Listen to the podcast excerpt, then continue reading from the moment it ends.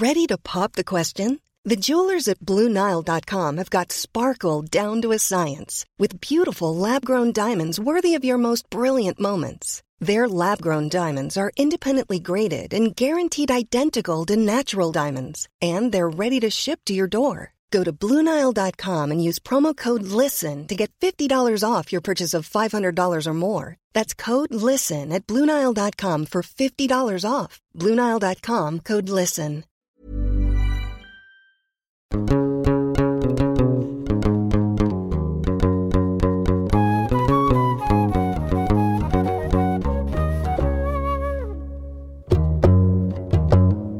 Bonjour à toutes et à tous, bienvenue dans ce nouvel épisode de Jeans où l'on va parler de la biologie de la sexualité.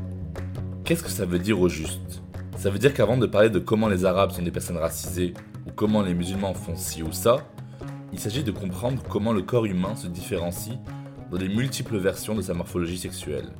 On va tenter ensemble l'expérience périlleuse de comparer biologiquement l'homme et la femme, de rentrer dans la biologie de la non-binarité, de l'intersexuation, de la fabrique du sexe, de la sexualisation du cerveau, et bien sûr, essayer de comprendre ce qui se joue physiologiquement en nous pour comprendre notre orientation sexuelle. Quelles sont alors les mécaniques corporelles et hormonales qui règlent et dérèglent nos processus de différenciation sexuelle Qu'est-ce qui rentre en jeu dans les variations du développement sexuel? Est-ce qu'il y a un gène pour expliquer tout comportement ou attirance sexuel Alors accrochez-vous bien, parce qu'il y a beaucoup de concepts scientifiques, mais qui vont vous éberluer sur les mystères que la science tente d'élucider de nos jours sur la sexualité. Aujourd'hui, j'ai l'honneur de parler à une très grande pointure. Il s'agit du biologiste belge Jacques Balthazar. Spécialiste en neuroendocrinologie du comportement, il est un des plus grands experts de la question de l'homosexualité entre l'inné et l'acquis. Il est chargé de cours émérite à l'Université de Liège en Belgique toute sa carrière, il s'est intéressé aux mécanismes biologiques contrôlant l'orientation sexuelle chez les animaux et les humains. Il va donc souvent à l'encontre des premières théories psychanalytiques et des théologies conservatrices qui soulignent l'impact de l'éducation et de l'environnement dans la génération d'individus non hétérosexuels. En 2019, il publie Quand le cerveau devient masculin aux éditions Humaine Science. En 2010 déjà, il publie l'ouvrage Biologie de l'homosexualité véritable séisme dans la sphère scientifique, qu'il vient de rééditer sous le nom On est hétéro ou homosexuel, on ne choisit pas de l'être. Cher professeur Balthazar, bonjour et merci d'avoir accepté l'invitation. Bonjour à vous, merci de l'invitation. Commençons par le commencement, c'est-à-dire la vie embryonnaire. Avec l'afflux d'hormones qui organisent l'embryon en tant que mâle ou femelle, la constitution de l'organisme est différente. Et une des grandes phobies de l'idéal égalitariste entre hommes et femmes dans leur nature biologique, c'est de dire qu'il y aurait justement une différence dans cette nature. Est-ce que vous pouvez confirmer que le cerveau masculin n'est ni supérieur ni inférieur au cerveau féminin et expliquer en quoi juste ils sont constitués différemment alors, euh, bon, ils sont de toute façon différents, ça c'est une chose de claire, et il faut d'entrée bien préciser que différent ne veut pas dire supérieur ou inférieur, évidemment. C'est en fait une richesse pour notre espèce et pour toutes les espèces animales d'ailleurs, d'avoir deux phénotypes, donc c'est-à-dire deux, deux, groupes de caractéristiques au niveau du cerveau et du comportement qui vont être complémentaires. Alors, ces différences, elles s'organisent bien évidemment en partie pour des raisons biologiques, parce que, d'une part, l'embryon mâle, le fœtus mâle va être exposé à des taux élevés de testostérone pendant diverses périodes de, son, de sa vie, euh, sa vie euh, embryonnaire, mais aussi euh, pendant une période qui suit la naissance, qu'on appelle la mini-puberté, une période de 1 à 3 mois, pendant laquelle il y aura pas mal de testostérone. En fait, il y en a quasiment autant que chez un individu adulte. Et ça, ça se, produit chez le mâle et chez l'homme, donc par, définition, l'homme étant un, animal, hein, ça c'est une chose qu'on est obligé d'accepter si on veut pouvoir continuer le discours, et ça ne se produit pas chez la femelle. Alors cette testostérone va avoir des effets, les plus connus c'est évidemment l'organisation des structures génitales, mais va aussi modifier la structure du cerveau. Ça, c'est un aspect des choses. L'autre aspect des choses, c'est que l'on sait que génétiquement, les mâles et les femelles sont différents. Les mâles ont des chromosomes XY, les femelles des chromosomes XX. Ça veut dire qu'il y a toute une série de gènes, et on estime ce nombre à 350, 400, qui vont s'exprimer différentiellement chez le mâle et chez la femelle, et donc chez l'homme et chez la femme. Tout ça va avoir pour conséquence d'induire des différences au niveau de la structure du cerveau et de son fonctionnement. Dans votre ouvrage, vous parlez aussi des différences en termes de substances blanches et de substances grises du cerveau. Vous parlez des cerveaux féminins qui privilégient les connexions entre les deux hémisphères alors que les cerveaux masculins privilégient les connexions entre l'avant et l'arrière d'un même hémisphère. Comment ça se matérialise concrètement dans la vie? Alors, ça, c'est quelque chose qui est assez difficile à, relier à la vraie vie, parce que trouver différence dans la structure du cerveau, c'est une chose qui maintenant est raisonnablement facile dans la mesure où on a toute une, série de techniques d'imagerie. On peut aussi faire évidemment de l'histologie, donc de l'analyse post-mortem, mais ça c'est beaucoup plus limité, c'est difficile. Mais on a toutes les techniques d'imagerie qui permettent de voir des différences.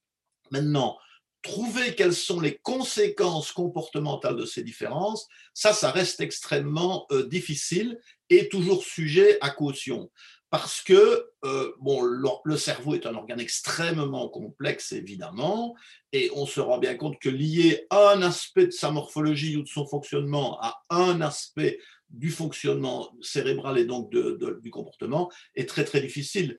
Si on veut revenir à, l'histoire des connexions latérales et, antéro-postérieures, ben, les chercheurs qui avaient découvert cette, différence, et elle est basée sur plusieurs centaines d'individus de chaque sexe, hein, ont tendance à dire, on dit une hypothèse possible serait que les connexions bilatérales plus importantes permettent mieux à la femme de travailler de façon, de travailler de façon multitâche, c'est-à-dire de faire différentes choses en même temps. Mais c'est extrêmement spéculatif et ça a été critiqué à juste titre. Les femmes auraient aussi des productions plus importantes que les hommes de sérotonine et de dopamine, qui sont des hormones du plaisir et de bonheur. Alors que l'imaginaire collectif clame constamment que les hommes ne pensent qu'avec leur pénis, est-ce que ça veut dire qu'en fait ce sont les femmes qui sont plus biologiquement câblées pour la chose sexuelle? Euh, je pense pas qu'on puisse aller jusque-là à nouveau. Bon, c'est beaucoup plus complexe que ça. En fait, dire qu'il y a plus de sérotonine ou plus de dopamine, c'est déjà une, très grosse approximation parce que ces neurotransmetteurs, ce sont des neurotransmetteurs, donc ce sont des molécules chimiques qui assure la connexion entre les différents neurones et le fonctionnement du cerveau. Il faut bien se rendre compte que ces, modulateurs chimiques sont présents dans des tas d'endroits du cerveau, presque partout, qui gèrent des tas de choses différentes, et dire qu'il y en a un peu plus dans un sexe ou dans l'autre, ça peut pas être relié directement à, un aspect du comportement. Pour ce qui est de la sexualité, je pense que le mâle, l'homme, dans ce cas-ci, est beaucoup plus euh, intéressé, motivé par la sexualité que la femelle, et ça pour des raisons qui sont évolutivement très anciennes, c'est que le mâle, par définition, produit des tas de cellules sexuelles et peut donc les disperser, entre guillemets, à tout vent, il, n'est pas très avare de sa, de sa semence, alors que la femelle investit énormément dans la reproduction. Elle fait d'abord des cellules reproductives, des ovules qui sont beaucoup plus gros et qui demandent plus d'énergie, mais aussi chez les mammifères, s'ajoute à ça la gestation, qui est un investissement énorme, neuf mois chez la femme. S'ajoute à ça la lactation, qui, dans les sociétés primitives, peut durer deux à trois ans. Donc, on se retrouve avec un, investissement reproducteur absolument énorme chez la femme, de l'ordre de deux à trois ans, alors que chez l'homme, ben, pour les, comme, comme je le disais dans mon livre, pour les plus goujats, ça peut durer quelques secondes. Et donc, et donc on se retrouve avec, euh, avec une situation qui est très asymétrique en ce qui concerne la, la reproduction qui justifie évolutivement que les, hommes soient moins discriminants quant au choix de leur partenaire que les femmes. C'est ce qui justifie biologiquement, évolutivement, un certain degré de polygamie chez l'homme et beaucoup moins de polyandrie chez la femme, bien qu'évidemment euh, tout ceci soit des différences à la moyenne et qu'on retrouve absolument toutes les situations au niveau individuel.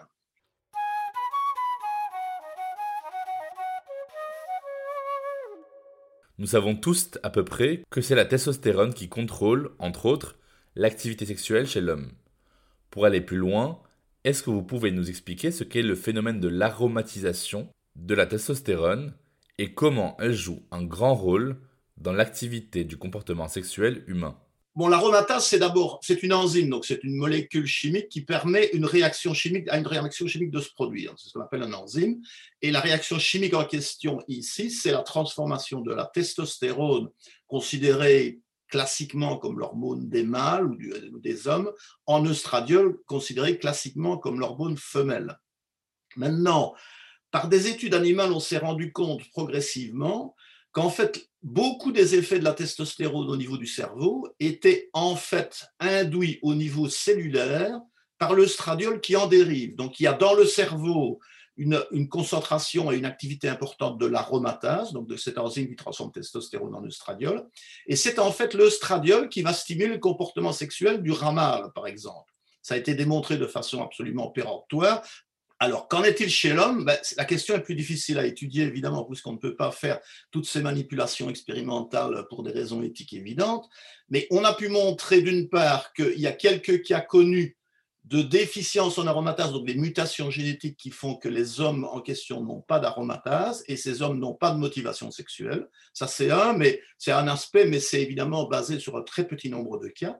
Ce serait l'équivalent de personnes asexuelles. Oui, essentiellement, elles n'ont pas de motivation sexuelle. Et on a montré dans un cas, mais un seul cas, que on pouvait restaurer de la motivation sexuelle chez cet individu non pas en le traitant avec de la testostérone, mais en le traitant avec de la testostérone plus œstradiol. Donc il fallait mettre de l'œstradiol en plus, puis il n'avait pas faire la transformation. Mais alors il y a une étude beaucoup plus importante qui est basée sur 5 ou 600 cas qui a été réalisée aux États-Unis et qui avait pour but initialement d'étudier les effets de la testostérone et de l'œstradiol sur la prise de poids corporel, sur le métabolisme, etc. ils en ont profité pour avoir un questionnaire que, tous les patients ont dû remplir, tous les sujets expérimentaux ont dû remplir, qui leur demandait d'une part quelle était leur motivation sexuelle et d'autre part quelle était leur performance sexuelle. Donc on testait et la motivation et la performance, c'est-à-dire l'érectilité, la possibilité d'avoir des érections euh, puissantes. On les a castrés chimiquement essentiellement. Alors après, les sujets ont été divisés en différents groupes qui ont été traités avec des doses croissantes de testostérone, qui a rétabli le comportement sexuel, tant pour son aspect motivation que pour son aspect érection. Et chez certains de ces individus à nouveau, on avait bloqué la transformation de testostérone en œstradiol par un inhibiteur d'aromatase.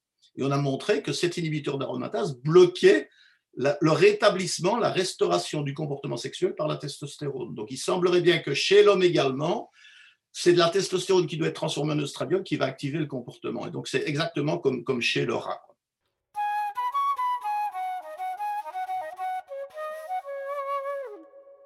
Je vais tenter une question dangereuse, si vous me permettez. Est-ce que vous avez déjà croisé dans vos études le concept de race pour expliquer une plus grande inclination au sexe? Est-ce que le fait d'être arabe, par exemple, signifierait biologiquement qu'on est plus porté sur le sexe? Alors, je n'ai jamais croisé d'études scientifiques quantitatives qui relient euh, la notion de race, alors on va y revenir dans un instant, à la motivation sexuelle ou à l'activité sexuelle. Il faut bien maintenant préciser que quand on commence à parler de race, évidemment, on touche à un sujet qui est extrêmement sensible et le terme est quasiment banni du, discours scientifique à l'heure actuelle. Pourquoi? Parce qu'il est de nouveau associé à des tas de, de discriminations, etc. Euh, moi, je considère personnellement en tant que biologiste qu'il y a de toute évidence des groupes humains qui sont assez différents. Bon, entre un, Bantou et un, et un Chinois et un, et un Européen, ben, il, y a, toute une série de différences morphologiques qui vont probablement être associées à des différences comportementales mal caractérisées. Donc, on a très très peu de données en fait, et dans le domaine de la sexualité, encore moins dans la mesure où la sexualité est tout de même difficile à étudier, et il y a pratiquement que les sociétés occidentales qui ont qui ont démarré une étude systématique et scientifique de la sexualité. En fait, c'est encore même relativement récent, ça date des travaux d'Alfred Kinsey qui ont été publiés dans les années 50. C'est les premiers travaux réellement quantitatifs et encore ils étaient réalisés avec une méthodologie qui était discutable. Mais bon, voilà. Donc c'est récent. Vous ne sauriez pas avoir une étude quantitative sérieuse de la sexualité euh, chez les pygmées ou chez les, ou chez les, sociétés, euh, les sociétés d'Amazonie ou des choses comme ça.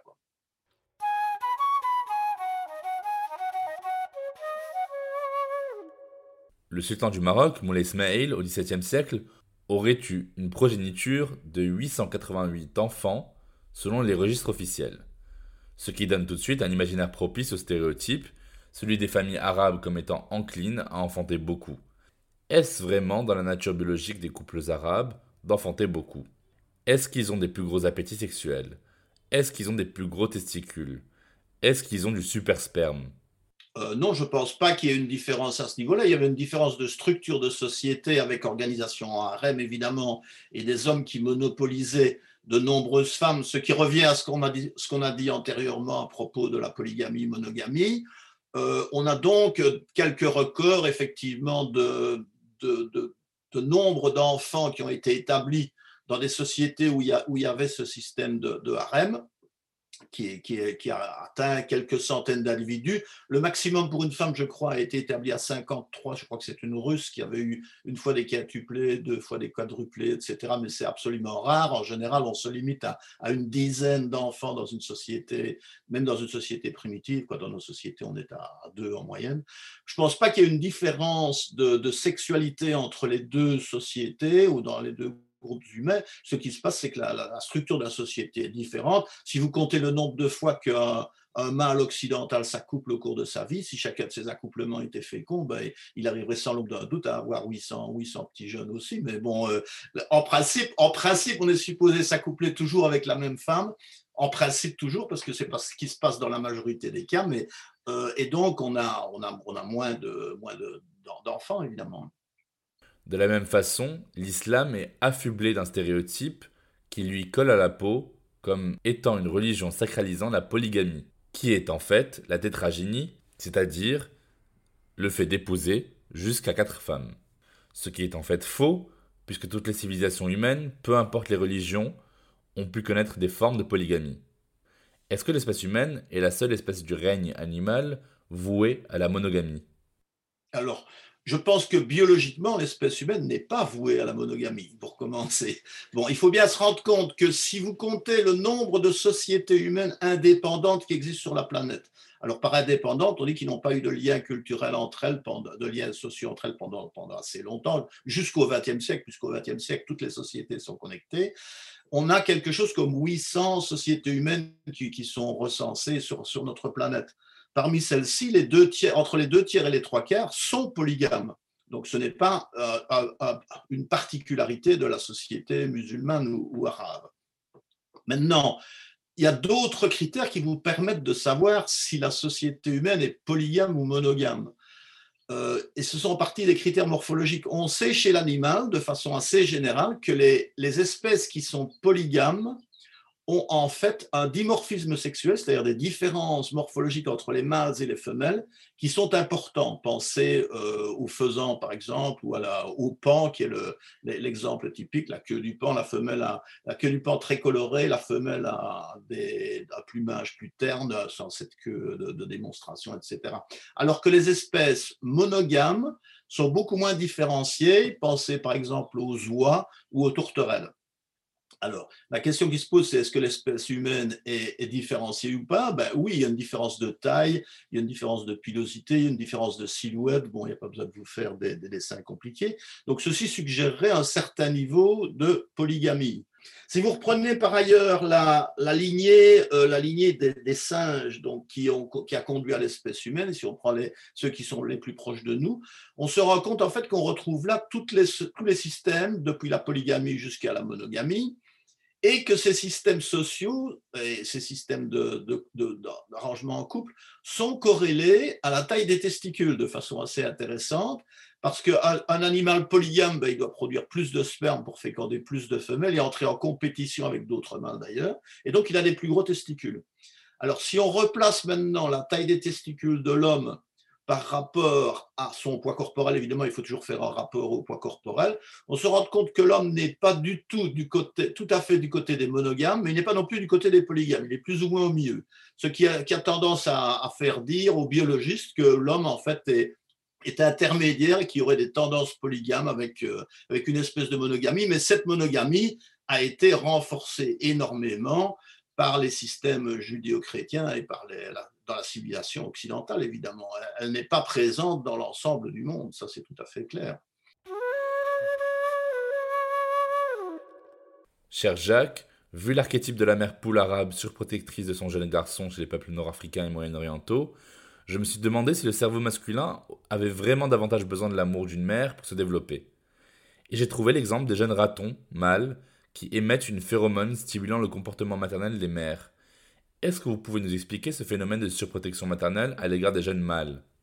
Oui, je peux vous l'expliquer chez le rat. Dans l'espèce humaine, je n'ai pas, pas, vraiment grand-chose à vous dire, mais enfin, on va peut-être y revenir. Alors, chez le rat, en fait, il a été bien démontré que la, la femelle, donc la mère, lèche la région anogénitale de, de, ces jeunes, donc la région qui est entre l'anus et, le, et la, les structures génitales, de manière à favoriser la, la défécation et l'émission d'urine. Mais elle fait ça beaucoup plus chez les jeunes mâles que chez les jeunes femelles.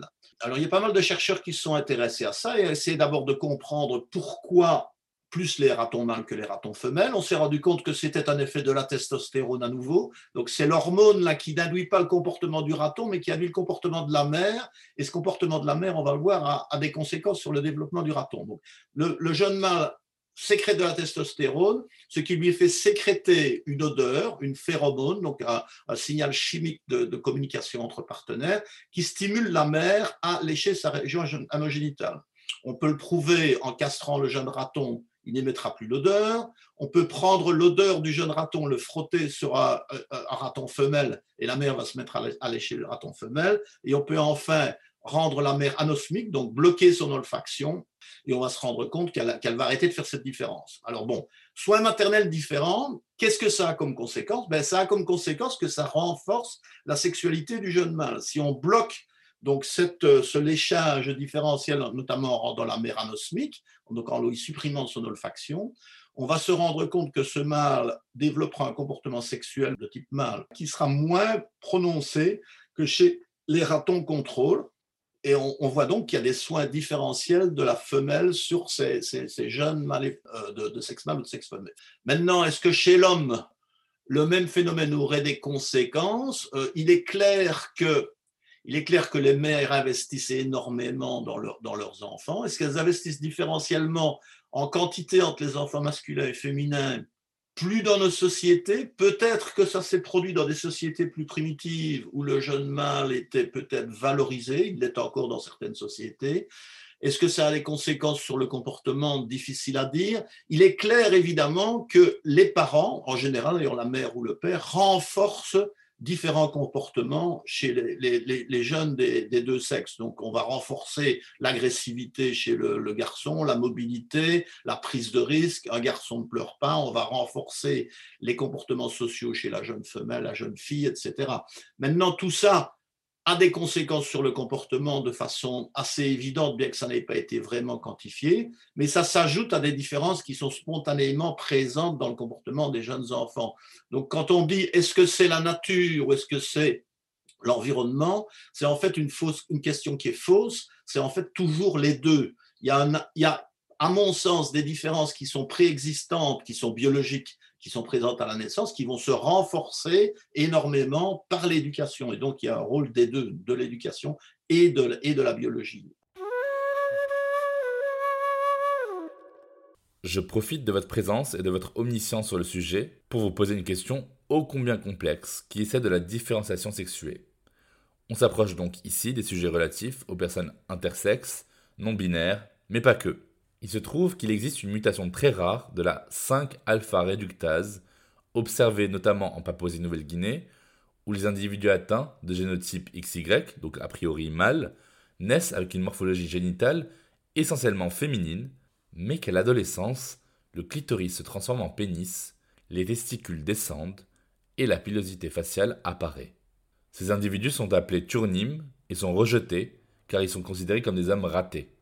J'ai l'impression que ce n'est qu'un seul des milliers de cas d'indifférenciation sexuée observés dans le monde humain.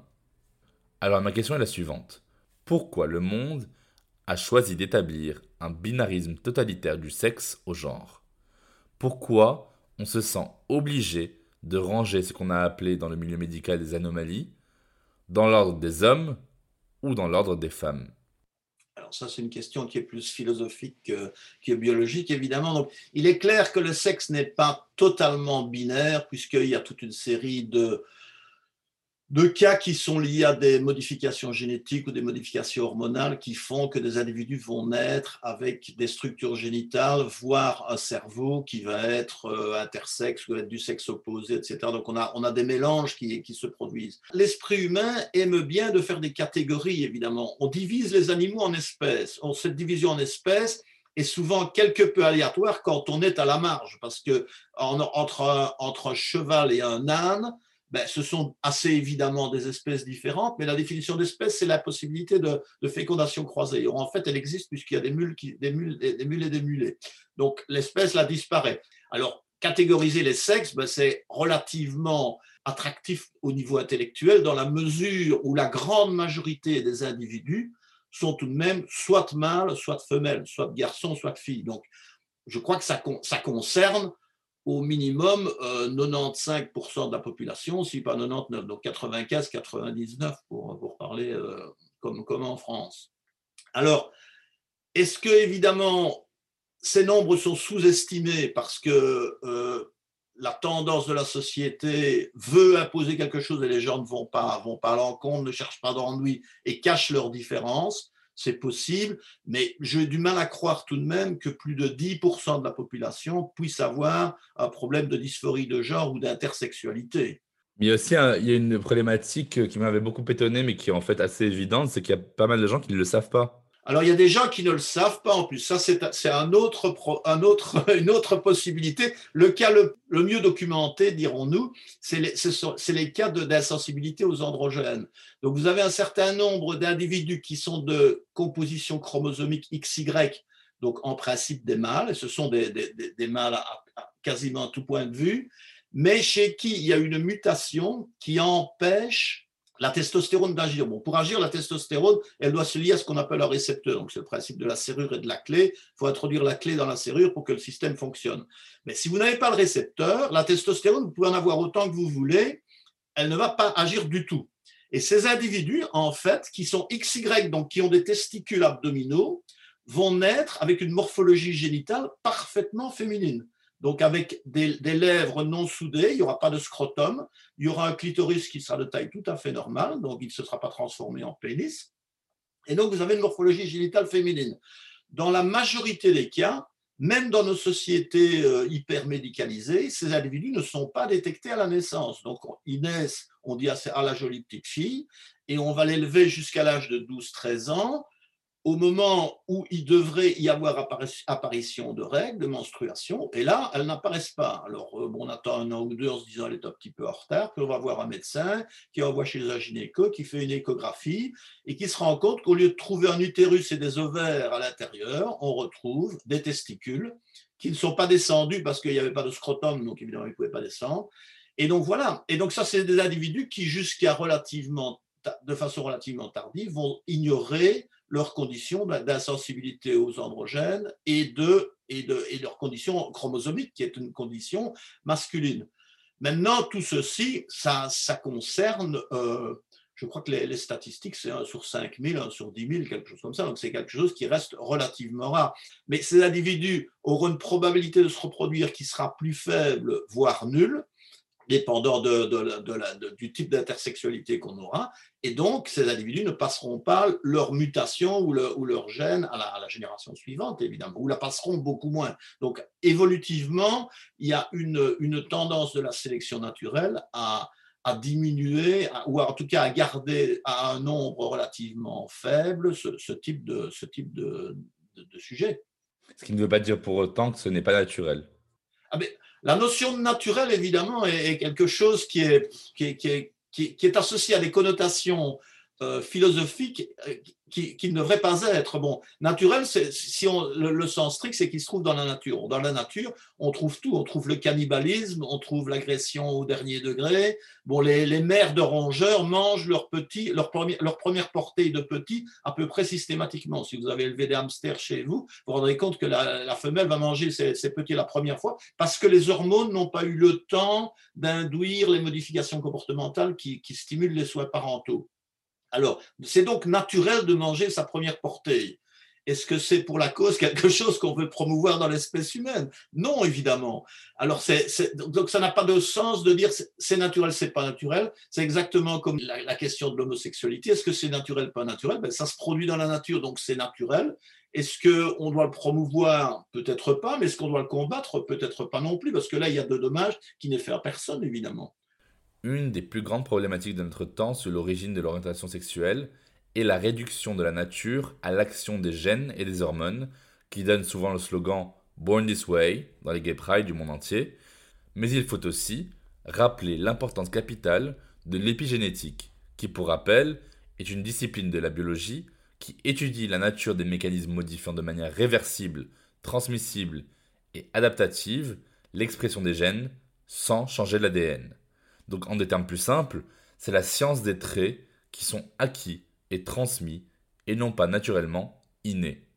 Vous avez beaucoup travaillé sur la question de la biologie de l'homosexualité. Est-ce que vous avez pu arriver à une conclusion sur l'origine de l'homosexualité? Est-ce qu'il y aurait effectivement un gène de l'homosexualité comme le fameux XQ28 Alors, euh, la, question est difficile et la réponse, euh, la réponse simple, c'est qu'il y a des déterminants biologiques de l'homosexualité qui sont assez forts. Maintenant, ils sont variés et chacun d'entre eux n'explique qu'une partie du phénomène. Alors, on n'a donc pas une réponse unifiée qui peut être donnée. Ceci étant, bon, on sait que les hormones prénatales ou périnatales ont un rôle qui est non négligeable. On le sait par des études animales, mais on le sait par des études réalisées chez l'homme sur tous les cas cliniques où il y a des modifications embryonnaires euh, des hormones. Donc ça, c'est un aspect. On a toute une série d'études maintenant qui montrent des associations de certaines modifications génétiques de certains gènes avec l'homosexualité euh, masculine et dans une moindre mesure féminine. Mais à nouveau, chacun de ces gènes à lui-même n'explique que quelques pourcents de la variance.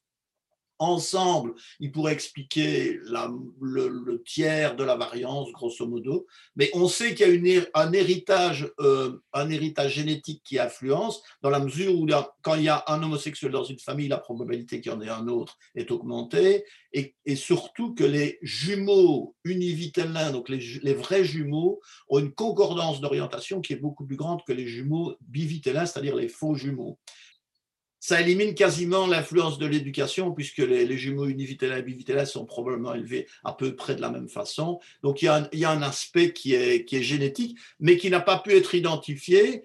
Dans aucune étude, il y a une région chromosomique, la région de terminale du chromosome X, la région XQ28 qui avait été mise en évidence en 1993 par Dinamer et qui a l'air de jouer un rôle. Ça a été confirmé dans un certain nombre d'études, mais on ne sait pas à ce jour quel est le gène qui serait impliqué. Et s'il y a un gène, il n'explique de nouveau qu'une partie des, homosexualités. Troisième type d'explication biologique, ben, c'est les explications épigénétiques qui seraient liées donc à des modifications de l'expression des gènes de façon, de façon stable. Alors, ces modifications épigénétiques pourraient être induites par un stress prénatal. Euh, ça pourrait être lié à des influences éventuellement du milieu hormonal ambiant. On revient ici à l'idée des euh, perturbateurs endocriniens qui sont présents dans notre environnement de façon, euh, de façon constante. Maintenant, chaque personne dans nos sociétés contient dans son sang au moins une centaine de perturbateurs endocriniens dont le rôle n'a pas été établi à ces, à ces niveaux-là. Et on sait que ce rôle des perturbateurs est beaucoup plus grand chez les, chez les embryons en développement que chez les adultes. Ça, c'est une chose. Et alors, il y a un troisième facteur important qui est à classer plus ou moins dans le domaine de l'épigénétique, qui est cet effet grand frère qui a été euh, déterminé, enfin identifié pour la première fois par deux chercheurs canadiens de, Toronto, euh, Ray Blanchard et Bogart, qui ont montré que l'incidence d'homosexualité, donc la probabilité d'être homosexuel pour un garçon, augmenté de 33% pour chaque frère plus âgé qui était né de la même mère. Le premier enfant de sexe masculin aura une probabilité de base d'être homosexuel, c'est-à-dire grosso modo entre 5 et 10%. On va prendre 10 pour pouvoir faire les calculs de façon plus simple. Le deuxième aura 33% de probabilité en plus, donc on sera à 13%. Le troisième, 33 de plus, on sera à 16-17%. On arrive à 20, etc. Donc, ça, c'est un phénomène qui a été établi sur euh, à peu près 16, millions, 16 000 cas, je crois, donc c'est très très bien établi. Par ailleurs, on a pu montrer que dans les familles recomposées, donc y a un couple divorce, que le, père épouse une deuxième femme ou a des enfants avec une deuxième femme, ce compteur de, de probabilité de sexualité est remis à zéro. Donc ce n'est pas le nombre d'enfants qui sont dans la famille qui compte, mais c'est le nombre d'enfants qui ont été portés par la même mère. Et donc, on a, on a ce mécanisme qui est bien connu. Alors, on a trois mécanismes qui expliquent chacun 25-30% de la variance, donc les hormones, les gènes, l'épigénétique et l'effet grand frère, mais on n'a pas une réponse unique. Ceci étant, on n'a pas non plus de réponse unique, on n'a pas de réponse du tout du côté des influences sociales. On n'a jamais pu montrer qu'une influence sociale avait un effet sur l'orientation sexuelle. Pour finir, je voudrais parler d'un phénomène biologique qui a l'air magique, celui des phéromones. Je pense que vous les définirez mieux que moi, mais ce qui est très surprenant, c'est qu'on apprend dans votre ouvrage Biologie de l'homosexualité que les hommes hétérosexuels ont l'hypothalamus activé par les odeurs féminines et pas par les odeurs masculines et vice-versa pour les femmes hétéros. Que les hypothalamus des hommes homosexuels sont activés par les odeurs masculines et ne le sont pas par les odeurs féminines. Que les hypothalamus des femmes homosexuelles ne sont pas activés par les odeurs masculines. C'est incroyable. Est-ce qu'on serait là dans les prémices d'une explication scientifique de l'orientation sexuelle? C'est un prémisse maintenant. Pour, pour, pour couper l'herbe sous le pied tout de suite, quand on aura dit ça, on ne saura pas pourquoi ces hypothalamus sont ou ne sont pas activés, évidemment. Hein. Ça, c'est, mais c'est un mécanisme tout à, tout à fait potentiel. C'est le travail d'Ivan Kasavich qui travaille en Suède au Karolinska Institute, qui a montré en fait par des techniques d'imagerie médicale toutes ces différences. Euh, une limitation de son travail, c'est qu'elle a utilisé des quantités de phéromones, donc des quantités d'odeurs qui sont euh, extrêmement élevées et probablement supra, supra, supranormales. Il n'en reste pas moins que cette activation différentielle chez les hommes et chez les femmes et en fonction de leur orientation sexuelle euh, est, très suggestive. Maintenant, si on veut soutenir ça par des études vraiment causales, il y a des études qui ont été faites chez le rat, évidemment, notamment par Julie Baker. Et Julie a montré que si on bloquait pendant les deux semaines qui entourent la naissance chez le jeune rat la transformation de testostérone en oestradiol, donc l'aromatisation dont on a parlé antérieurement, on bloquait en fait le développement de l'orientation sexuelle normale, c'est-à-dire que les mâles soient attirés par les femelles. Les mâles devenaient attirés par d'autres mâles. Et donc, ils étaient, en termes humains, homosexuels, ou en tout cas bisexuels. Elle a aussi montré que ces mâles, que le cerveau de ces mâles n'était plus activé par les odeurs des femelles, mais devenait activé par les odeurs des mâles. Donc exactement ce qu'on a montré ici chez l'homme. Les hormones conditionnent l'activation du cerveau par un type ou l'autre d'odeur, et c'est ça qui va induire l'attraction pour un sexe ou l'autre. Alors Julie Baker a maintenant montré que cette activation différentielle se retrouvait chez les enfants de 7 ou 8 ans, qui donc n'avaient pas encore eu d'activité sexuelle. Donc l'idée l'idée du conditionnement secondaire à l'activation par les odeurs disparaît à ce moment-là.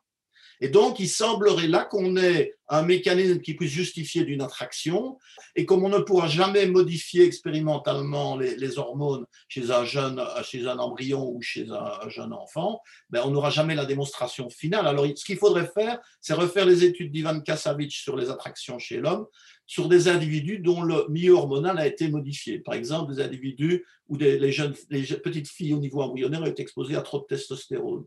C'est techniquement possible, mais ça demande de croiser des études technologiquement très difficiles avec une sélection de patients qui, est qui sont assez rares, on parle de sur 5000 aussi, et donc tout ça est complexe et ça avance lentement, surtout que bon, les, crédits pour faire ces études sont limités et qu'il y, a toujours une résistance à ce, à ce genre de recherche.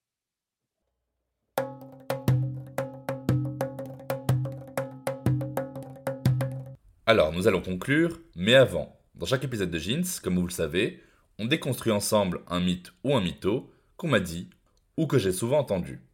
Il y a quelques années, je discutais dans un bar à Montmartre avec un monsieur un peu rustre qui ne me croyait pas quand je disais qu'il y avait plus de 450 espèces animales chez qui on remarque des comportements homosexuels. Non mais ça serait... Ça n'existerait plus sinon. On ne crée pas une espèce en copulant avec une personne du même sexe. Qu'est-ce que vous lui auriez répondu à ma place? Alors, j'aurais répondu que, d'une part, il est clair que des comportements homosexuels sont présents dans un très grand nombre d'espèces. Il y en a, il y en a 400-500 qui ont été répertoriés. Il y a trois ou quatre bouquins qui ont été spécifiquement consacrés au sujet. Donc ça, ça ne fait pas l'ombre d'un doute. Ces comportements existent. Maintenant, est-ce qu'ils sont, est-ce qu'on peut les rendre équivalents à ce qu'on voit dans l'espèce humaine, où là on voit une préférence homosexuelle relativement stricte et souvent extrême d'ailleurs chez les, hommes. Chez les femmes, c'est plus variable, mais chez les femmes, on a des, des, préférences homosexuelles absolument, absolument totales.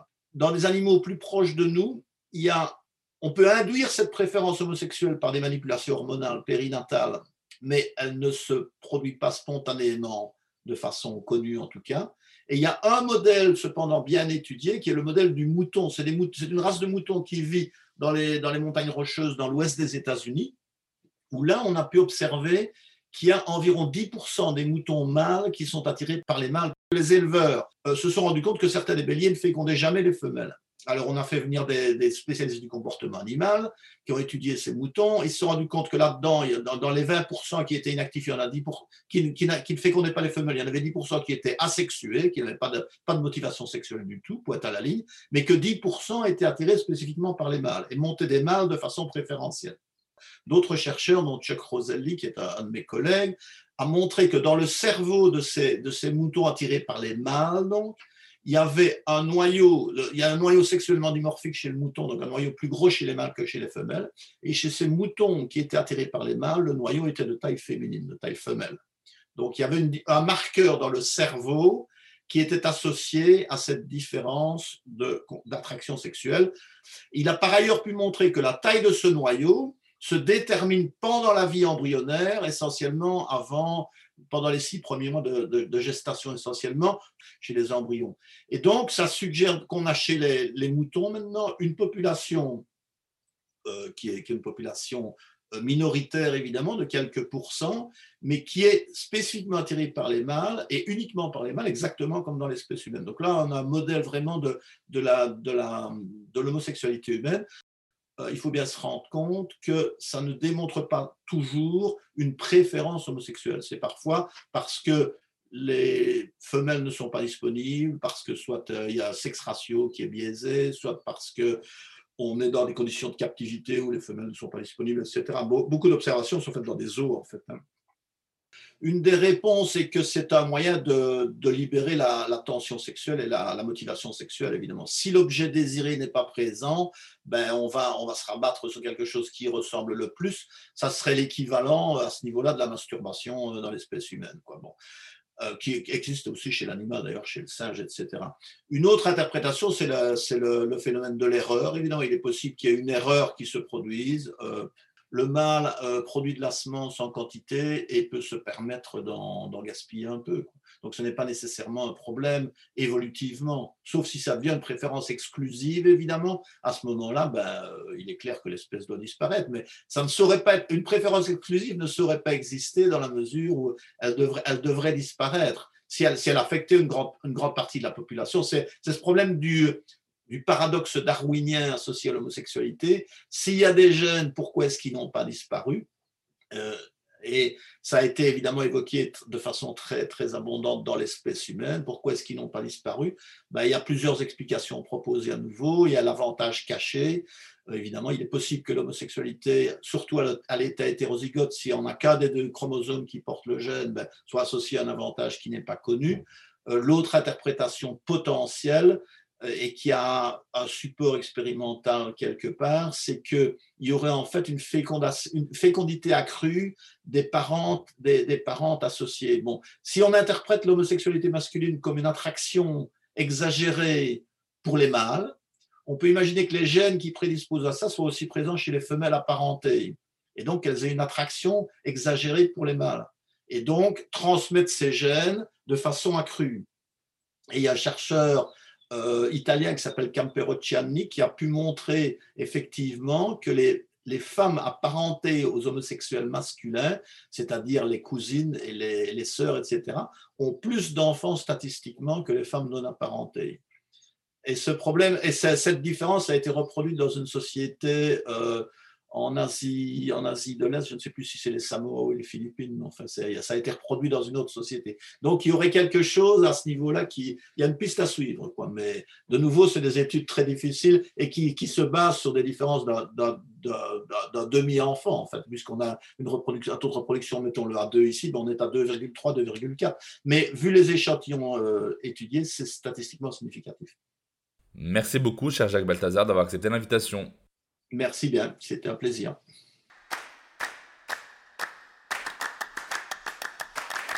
Comme d'habitude, avant de nous quitter, on récapitule ensemble les points essentiels à retenir. 1. Ce qui est certain, c'est que l'homosexualité n'est pas un choix de vie. Il ne s'agit pas d'une préférence sexuelle, mais d'une orientation. Il ne s'agit pas d'un choix délibéré pour rompre l'ordre naturel établi. Ce n'est pas un caprice psychologique à guérir chez un psy ou chez un vaudou, il n'y a rien de plus naturel justement qu'une orientation sexuelle. Le fait qu'elle soit minoritaire ne la rend pas moins légitime dans son niveau de naturalité et d'humanité. 2. Les partisanes du féminisme essentialiste affirment que de ressembler aux hommes, de se couper les cheveux, de porter des jeans ou d'adopter leur comportement est une façon de nier le féminin. Il faudrait donc, selon elles, revaloriser les qualités féminines telles que la douceur et rattacher le genre au sexe biologique. Sauf que le sexe, le genre et l'orientation sexuelle sont soumis à une multitude de facteurs biologiques. L'identité d'une personne n'est jamais que biologiquement gravée dans le marbre. 3. Non, il n'y a pas de gène arabe qui enrichirait le sperme de molécules suprafécondantes, qui légitimerait la polygamie, qui garantirait l'hétérosexualité, qui agrandirait le pénis, ou qui permettrait d'être plus croyant en Dieu. Jusqu'à preuve du contraire, nous sommes tous d'une même espèce humaine, et nous partageons tous ce dénominateur commun qu'est l'humanité. Alors tâchons d'en être dignes. Merci de m'avoir écouté. Vous trouverez toutes les références évoquées dans la description de l'épisode. Je vous mets aussi plein de bouquins et de films en rapport avec la thématique. La semaine prochaine, vous aurez le droit à un double épisode. Et pas des moindres. Tenez-vous bien, il s'agit d'un sujet absolument inédit très peu discuté, même dans les sphères universitaires. C'est à propos de la transidentité et de l'islam. Oui, oui, vous avez bien entendu.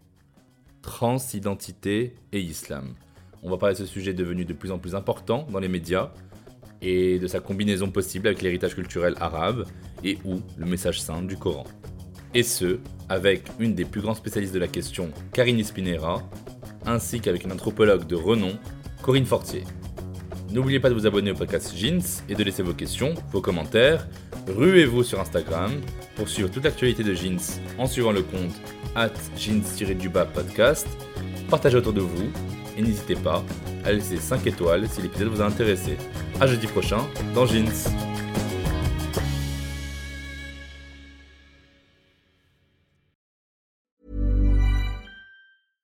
This Mother's Day, treat mom to healthy, glowing skin with Osea's limited edition skincare sets.